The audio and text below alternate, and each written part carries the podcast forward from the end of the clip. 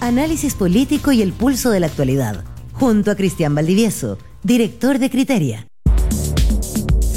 Claro, saludamos a Cristian Valdivieso, director de Criteria, que está ya sentado con nosotros aquí en el estudio, como cada martes, para analizar la actualidad, que es fácil deducir cuál es. ¿Cómo está, Cristian? Muy buen día. Hola, Gerardo, Claudia. ¿Cómo, estás, Cristian? Bien, gracias tenemos varios, varios, varios puntos. Bueno, por lo pronto vamos a estar muy atentos a la entrega de la propuesta constitucional que, que está en curso. Se partía a las ocho y media, son 8.34, está un cachito atrasada. Va a ser una ceremonia probablemente bastante austera y que marca un tono súper distante de la que tuvo la primera, ¿no? Que había tanta expectativa, gente a los alrededores. Ahora está todo cerrado, todo en silencio, una pequeña nave, digamos, ahí instalada en el corazón del centro. Se nota. Y seguramente tú, Cristian, que estás mirando ciudadanía, se nota bastante mm. ese desinterés a través de los estudios de opinión, ¿no? Bueno, lo hemos venido conversando ya sí, todos los, todos los martes y de alguna manera estamos frente a la crónica de una de una convención o un resultado relativamente anunciado y es que tenemos un proceso bien digamos bien anquilosado y bien encerrado en el mundo político, es cosa de mirar lo que va a pasar ahora y quiénes son los actores más relevantes que van a estar ahí, es decir, un proceso que terminó siendo cooptado fuertemente por las lógicas políticas clásicas y tradicionales y eso es lo que hace que la sociedad o la ciudadanía esté tan distante hoy día de este proceso. Claro, pero es cierto, ¿no? Eh, lo que tú dices, pero también es cierto que eh, esa ciudadanía es la que va a tener que decidir. O sea, aquellos sectores que son eh, probablemente tan lejanos, no se han sentido convocados. Yo veía ayer un artículo bien interesante en el diario El País chileno que salieron a la calle a hacer entrevistas puntuales a personas y uno dice, hay mucha gente que está esperando hasta el último momento, oh, estoy esperando a ver qué, qué opinan mis amigos y voy a votar lo que me digan mis amigos, otros que dicen, nada va a cambiar, da lo mismo. Eh, eso, ¿qué puede significar? Eh, inclinarse más hacia el favor para que se cierre más al contra? ¿Cómo se podrá proyectar algo? Yo creo que eso mm, más bien refleja la distancia y lo poco que se juega la sociedad en esta votación. Es decir, la implicación es muy baja y desde esa perspectiva gente por eso mm, siente que vale poco el voto, que no hay mucho en juego, y por otro lado que, em, que, hoy día la inclinación por estar más bien en contra no tiene que ver con el texto ni con los contenidos, sino que con un en contra contra toda la clase política. ¿no? Y por lo mismo, en general, uno piensa, yo, uno lo que uno ve es que esta elección está relativamente abierta en el sentido que los votos o las votaciones o las inclinaciones no son duras y no van a tener que ver con los contenidos, con el texto, sino que van a tener que ver con un esfuerzo de campaña que van a hacer los, dos distintos comandos, que van a articularse en lógicas emocionales, ¿verdad? de, la emoción de, la épica y del miedo, etcétera, que no tiene nada que ver con, temas constitucionales. entonces la forma en que se haga la campaña,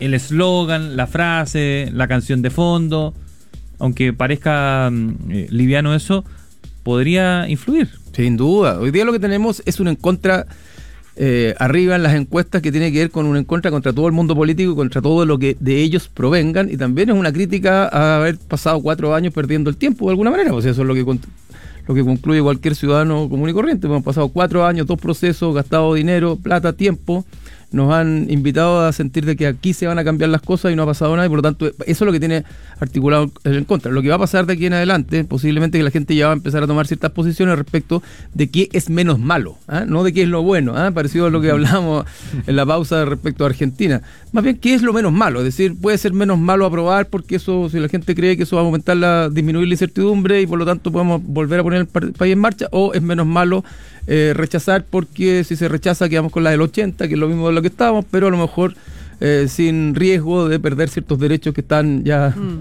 adquiridos, ¿verdad? O conquistados. ¿Y en qué posición ve hasta hoy al presidente de la República y al gobierno específicamente? Porque en otra oportunidad se ha dado que en este tipo de actos se, se pide la presidencia. Mm. Eh, la vez anterior, no sé si a decir hasta cierto punto, pero no se dio esa presidencia firmar las constituciones, entregarla en la moneda, quedar claro que esta era mejor que la de los cuatro generales, etcétera, etcétera, etcétera. Eh, que es mala, pero lo vamos a reformar. Y ahora se le exige esa presidencia. Eh, y se ha dicho que el gobierno pierde por ambos lados, han dicho varios columnistas en los últimos días. Eh, ¿Tú estás con esa idea? ¿Que tiene que lo mejor, lo menos dañino para el gobierno mantenerse lo más lejos posible el proceso? Eh, a ver, fíjate que yo he sido de la tesis de que el gobierno pierde en cualquier circunstancia, porque el, triunfo del gobierno sería quedarse con la constitución del 80, entonces obviamente eso es una paradoja. Eh, una cosa es que el gobierno sea presidente y otra cosa es que la sociedad crea que al gobierno le es indiferente el proceso. Cuando fue el plebiscito de entrada, Claro. Eh, nosotros medíamos y le preguntábamos a la gente si creía que el gobierno del presidente Piñera estaba por el, a favor o en contra, o es- en ese caso era por, a- por Apruebo o rechazo. apruebo rechazo una nueva- un proceso constituyente el primero. Eh, La gran mayoría de la gente creía que el gobierno estaba por, el- por aprobar, eh, o sea, por rechazar, que no quería una nueva constitución. Eh, me acuerdo que era 70-30, 80-20, 80-20, por ahí eran los números.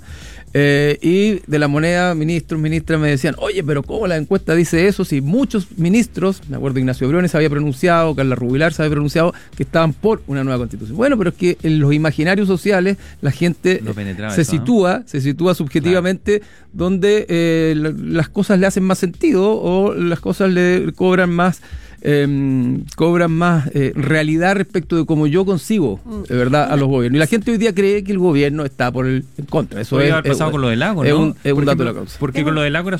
Perdón, Claudia. eh, porque con lo del lago te sorprendía el- la distancia que él tomaba del, del, ¿De cuándo? del, de ¿De la prueba- cuándo? del, del anterior proceso. ¿Tomó distancia, Lago? te- no, no. Te, eh, te sorprendía el que él no fuera por el a favor que era el que se esperaba, ¿no?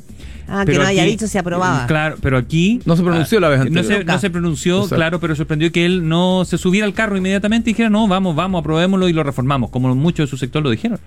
Pero aquí a lo mejor era más esperable la postura que él ha presentado y a lo mejor es menos sorprendente. Es una pregunta, no sé si esa teoría podría eh, tener sentido. Lo que pasa es que yo creo que Es este menos- fue menos impactante ahora que la vez anterior, estoy diciendo. Eso, esa sí, es mi, mi idea. sí, sí, sí. Yo tengo la impresión de que, no, no impresión, los hechos de alguna manera están demostrando que este proceso se ha articulado mucho más en lógicas clásicas de izquierdas y derechas y por lo tanto era natural que desde el lado de Ricardo Lagos el laguismo en general fueran eh, por el contra, porque esto no ha tenido que ver tanto con una sociedad que de pronto sintió que el, el proyecto, el, el contenido, ¿verdad? O la propuesta anterior no le hacía ningún sentido por distintos lados y había cosas que le chocaban de, de Mm. frentón, la plurinacionalidad y cosas de ese estilo. Esta vez esto está articulado en términos políticos y en términos políticos, sin duda, Está el llamado a la tribu. Hay un llamado más claramente a la tribu y además ha logrado congregar de alguna manera nuevamente a la centroizquierda con la izquierda eh, para detener lo que ellos Mm. definen como el avance de una constitución eh, republicana.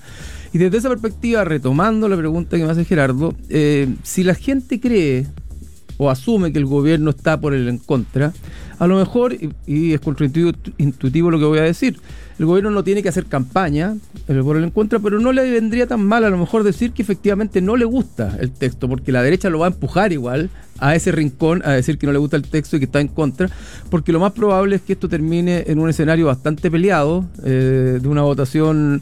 eh, No sé, 40, 40, 60, 45, yo creo, que va más, 55. yo creo que una votación más estrecha y que posiblemente un porcentaje del en contra va a ser mayor al que tiene hoy día la aprobación del Mm. presidente. Entonces también podría capitalizar algo por ahí porque además la sociedad ya cree que está en contra. Entonces la pregunta es cómo van a hacer una campaña eh, si no tienen argumentos para decir por qué están en contra cuando la derecha lo que va a hacer es empujar al gobierno a decirle que está en contra por distintas razones.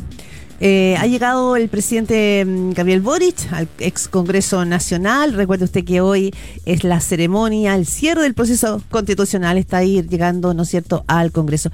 Una consulta, eh, seguramente esto va a ser repetitivo, eh, Cristian Maldivieso. Las encuestas, ¿no? Y como finalmente las encuestas no solo van a decir favor en contra, sino que van a tratar de sofisticar un poquitito el análisis. Eh, y la última que demostraba algo que era mujeres en contra, jóvenes en contra, sectores más bien populares en contra. Eh, entonces, ¿eso, es, eso es, es parte de lo líquido o te parece que es que tener el dato de esos sectores podría inclinar más la balanza hacia un otro lado? Pensando en las elecciones anteriores, el rol de las mujeres, los jóvenes, ¿cuánto inclinan la balanza?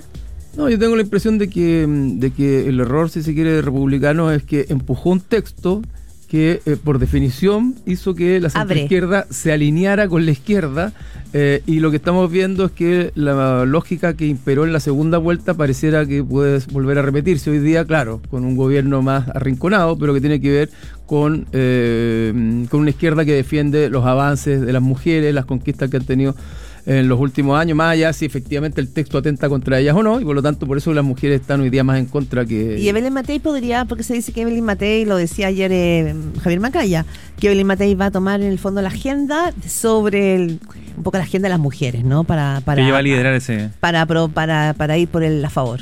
Podríamos ver? Yo lo diría de dos maneras. Eh, Evelyn Matei eh, ya se jugó una carta y por lo tanto le conviene ir a buscar rentabilizar el capital político que se está jugando, porque si el en contra o si el, o si el a favor no gana, eh, los republicanos igual pueden decir que tenían 35 en la elección de mayo y, Y hoy día tienen mantienen, 45 y que por decir algo, y que Chile Vamos no fue capaz. Entonces Evelyn Matei tiene que salir a decir que ella fue incidente en el eventual, el eventual Ah. triunfo de la favor. Y segundo, eh, y segundo, eh, es cierto que dentro de los políticos eh, ninguno genera una adhesión mayoritaria para movilizar el voto en una u otra dirección, excepto Evelyn Matei, que es de alguna manera la figura más transversal y por lo tanto la que te- puede tener mayor incidencia o impacto en la sociedad respecto de lo que ella Sí. diga, pero se va a jugar todo el capital político. Entrevistamos aquí a Eugenio Tironi el viernes pasado que decía todo lo contrario, decía yo creo que Evelyn Matei debería pedirse licencia, irse de vacaciones y no y no estar aquí. Eh, Eso es, lo que, eso es lo que podría haber hecho desde el origen, pero ella ya se Ya- ya se jugó al comienzo, matriculó ya. con este Entró. proceso y por lo tanto, incluso si la favor no le va bien, parte de la responsabilidad de no haber cruzado la frontera del 50% y haberse quedado en el 45% por decir algo, Mm. se la van a cargar o se la van a endilgar a Chile Vamos, porque Republicanos va a decir, nosotros teníamos 35 y hoy día llegamos a 45 y nos comprometimos y nos jugamos eh, los republicanos por este proceso y por lo tanto ese 45 es más bien nuestro. Yo creo que, yo creo que un resultado estrecho en, en- en favor del en contra, ¿verdad? Es el peor escenario para Chile Vamos y no es tan malo para Republicano. Ah, ya, ya. Tú De- haces esa, de esa cara, diferencia de cara la a lo que viene después de las elecciones municipales y de gobernadores, que el próximo año, si Mm. Republicanos dice yo tenía 35 y me quedo con un 45 y Chile Vamos no fue la diferencia, evidentemente hegemoniza el sector. Oye, pero te das cuenta, terminamos leyendo todo en, en clave electorales, que no debería haber sido, pero termina todo se termina leyendo en clave electorales. Aunque suene soberbio, no digan Sí. que no lo dije, lo dijimos, lo conversamos hace ya un par de meses. Pero, pero acá hay algo que es importante eh, respecto de, de, de cómo las fuerzas políticas en el fondo se paran, porque el ahora ya hace dos meses atrás me tocó reportear derecha y muchos decían, había una inclinación de sectores del Partido Republicano de decir, ¿sabes qué? Vamos con el texto que nos gusta, vamos con las ideas que nosotros queremos levantar, porque si sacamos el 35% ya ganamos. Y probablemente esa es la tesis que imperó para no abrir quizás el texto hacia otros sectores, eh, y en este caso no solo de la izquierda o centroizquierda, sino también hay sectores de derecha que privadamente están aquí esperando que a lo mejor Chile Vamos pueda asegurar futuramente una reforma constitucional que pueda eh, matizar este texto. Eh, y ahí hay un tema. Hay un tema. Yo creo, yo creo que al final del día este es un gran fracaso del mundo del centro. ¿ah? El- los cuatro años es un fracaso del mundo del- de la centroizquierda en el proceso 1, de haber logrado allanarse a un texto más eh, transversal y en este caso, en el segundo proceso, un fracaso de la centroderecha que no fue capaz de tender puentes eh, hacia la centroizquierda que también, tam- también se terminó alineando con la izquierda. Este es un triunfo de la polarización finalmente. Comenzó la ceremonia de cierre del proceso constitucional. Hubo minutos de silencio por los muertos ayer en Coronel, estas 14 personas en un incendio, eh, 8 niños, 6 adultos, todos de origen venezolano. En la canción nacional escuchamos Beatriz Evia, la primera que eh, luego que le den eh, el pase el, el secretario, eh, posteriormente va a iniciar, luego que hable el secretario general, que es una formalidad, y ella va a tomar la palabra para comenzar a, a dar inicio a esta última sesión de este Consejo Constitucional eh, respecto a la entrega del texto al presidente de la República, Gabriel Boric Font, que está sentado a la izquierda de Beatriz Evia. La, escuchamos eh, en qué está eh, la ceremonia en este momento. siguientes a dicha comunicación, mediante decreto supremo exento, a un plebiscito nacional constitucional para que el electorado se pronuncie sobre ella. En función de lo obrado por el Pleno del Consejo Constitucional, certifico que con fecha 30 de octubre de 2023 se efectuó la última votación mandatada por el artículo 152, inciso octavo de la Constitución Política de la República y por el artículo 91 del Reglamento de Funcionamiento de los órganos del proceso constitucional. En virtud de dicha votación, fue aprobada la totalidad del texto de la propuesta de nueva Constitución por el quórum exigido en la Carta Fundamental. Por lo tanto, el texto constitucional que tengo a honra de entregar a ustedes, señora Presidenta, se ajusta de forma plena y fidedigna a lo dispuesto por la Constitución Política de la República y al reglamento de funcionamiento de los órganos del proceso constitucional. Ahí está el comienzo formal, se hace la entrega del texto que lo presenta mm, a, a todos los quienes están allí en el salón, eh, Beatriz eh, Evia, eh, y posteriormente va a dar sus palabras de, de apertura de esta, de esta ceremonia que va a ser bien breve y donde se espera, mm, Cristian Valdivieso, se espera al menos que las palabras del presidente eh, sean distantes, eh, por así decirlo, no, involucrarse en el proceso, que esa es la recomendación que se ha hecho. Algo distinto nos sorprendería entonces, ¿no? No, yo creo que no, No, no, no. Nada distinto a eso va a ser. Va a ser distante y va a ser un- una, un- una locución probablemente que llame a la unidad, que llame al consenso, que llame al país a seguir adelante más allá de los resultados y que, eh, y que llame fundamentalmente o que aluda a la Sí. unidad. Escuchamos brevemente a Beatriz Heavy, ¿les parece? Para luego comentar. Esto es interesante, ¿eh? Beatriz, ahí- ahí no sabemos si va a tomar posición. En- en este discurso, bien- exacto, esta- Escuchemos es- un poco, entonces. Exacto. con decenas de miles de familias viviendo en campamentos expuestos al frío, al hambre y a la muerte en circunstancias tan trágicas como las vividas anoche. Si queremos resultados distintos, no podemos seguir haciendo lo mismo para enfrentar la pobreza extrema y el abandono de estas familias. Es deber del Estado y del Gobierno actuar ya. Su Excelencia, Presidente de la República, señor Gabriel Boric Font, Señor Presidente del Senado, señor Juan Antonio Coloma Correa, señor Ministro de la Corte Suprema, don Sergio Muñoz Gajardo, Honorable Presidente de la Cámara de Diputados, señor Ricardo Cifuentes Lillo, autoridades presentes, señoras y señores. Ya llegó el día suspirado en que van a realizarse las esperanzas de los verdaderos chilenos, de esos chilenos honrados y pacíficos que miran con toda la serenidad de su corazón por el bienestar de sus conciudadanos, íntimamente convencidos de que la verdadera felicidad de los pueblos no consiste solo en darles instituciones análogas al espíritu portentoso en que vivimos y a los progresos de una civilización que va invadiendo las cuatro partes del orbe, sino en satisfacer antes de todo las necesidades peculiares. Así reflexionaba el periódico nortino La Bandera Tricolor sobre la instalación y el trabajo de la Gran Convención, esa que daría vida a la Constitución de 1833, cuerpo legal Bueno, que nos acompañaría las por palabras casi 100 de años. Beatriz Sevilla en esta ceremonia de cierre del proceso constitucional. Estamos también aquí en estudio en Radio Pauta con Cristian Valdivieso. Mientras vamos a ir retomando, ¿no es cierto?, este discurso de Beatriz Sevilla que va a ser entrega del Pero texto. Dijo algo, ¿ah? En, la- en las primeras palabras eh, se jugó una posición de inmediato. Tú te- hiciste una pregunta que yo creo que te quedó respondida de inmediato, ¿no? ¿Qué? Sí, yo tengo la, da la impresión de que. Cuando dijo, vamos a ver si Edia se juega por algo. Y el comienzo dice que, eh, que eh, por ejemplo, por lo del incendio y todo eso, hay que hacer algo y no dejar las cosas como están. Sí. Yo creo que eso ya te dijo algo, ¿no? Sí, sí, sí. No, evidentemente que ella va a tomar posición ya en lógica de campaña, algo que el presidente no, no va a hacer, pues evidente. Son, eso claro, que son espacios, son espacios distintos Sí. en ese sentido. Sí, sí. Eh, Ahora, obviamente, vamos a tener una ceremonia republicana, corta, sobria, eh, porque sabe que no hay un nivel de involucramiento importante de, de la sociedad. Eh, pero claro, después de esto ya empieza la campaña y vamos a empezar en lógicas eh, bien tensas. ¿ah? Mm. Yo creo que esta campaña va a ser muy dura, eh, de lado y lado, Bien breve. y muy breve. y que va a tener además- poco que ver quizás con el texto y que va a constitucional. tener que ver muy poco con el texto constitucional y mucho con el gobierno, con un, un programa de gobierno y con las prioridades de la ciudadanía llevadas a una discusión constitucional. Mm. Una, una consulta, estamos eh, muy atentos para retomar, eh, ¿no es cierto?, el audio de Beatriz Sevilla, que está entregando el texto al presidente Gabriel Boric, lo veo muy, muy serio, ah, mirándola en, en su discurso. Me tocó entrevistar el fin de semana, entrevisté a Alfredo Joñán eh, para el diario La Tercera y creo que fue bien interesante lo que planteaba porque tú lo has dicho de alguna manera, pero el que habita en ese mundo de la izquierda dice, bueno, sea cual sea el escenario, el a favor o el en contra, la izquierda pierde igual pierde políticamente y lo dice en el sentido siguiente de que finalmente aquí el día 18 de diciembre, el día posterior al 17, lo que va a venir finalmente es una pasada de cuenta enorme eh, porque se, comillas, se farrearon un proceso que él dice fue el proceso soñado que podía tener la izquierda. Viene ahí también ot- ot- otra parte de culpas y cruces de acusaciones que puede ser Sí, dura ahí. es complejo, es, es- es un escenario muy complejo para, para Para el, el gobierno, gobierno. para la izquierda en general.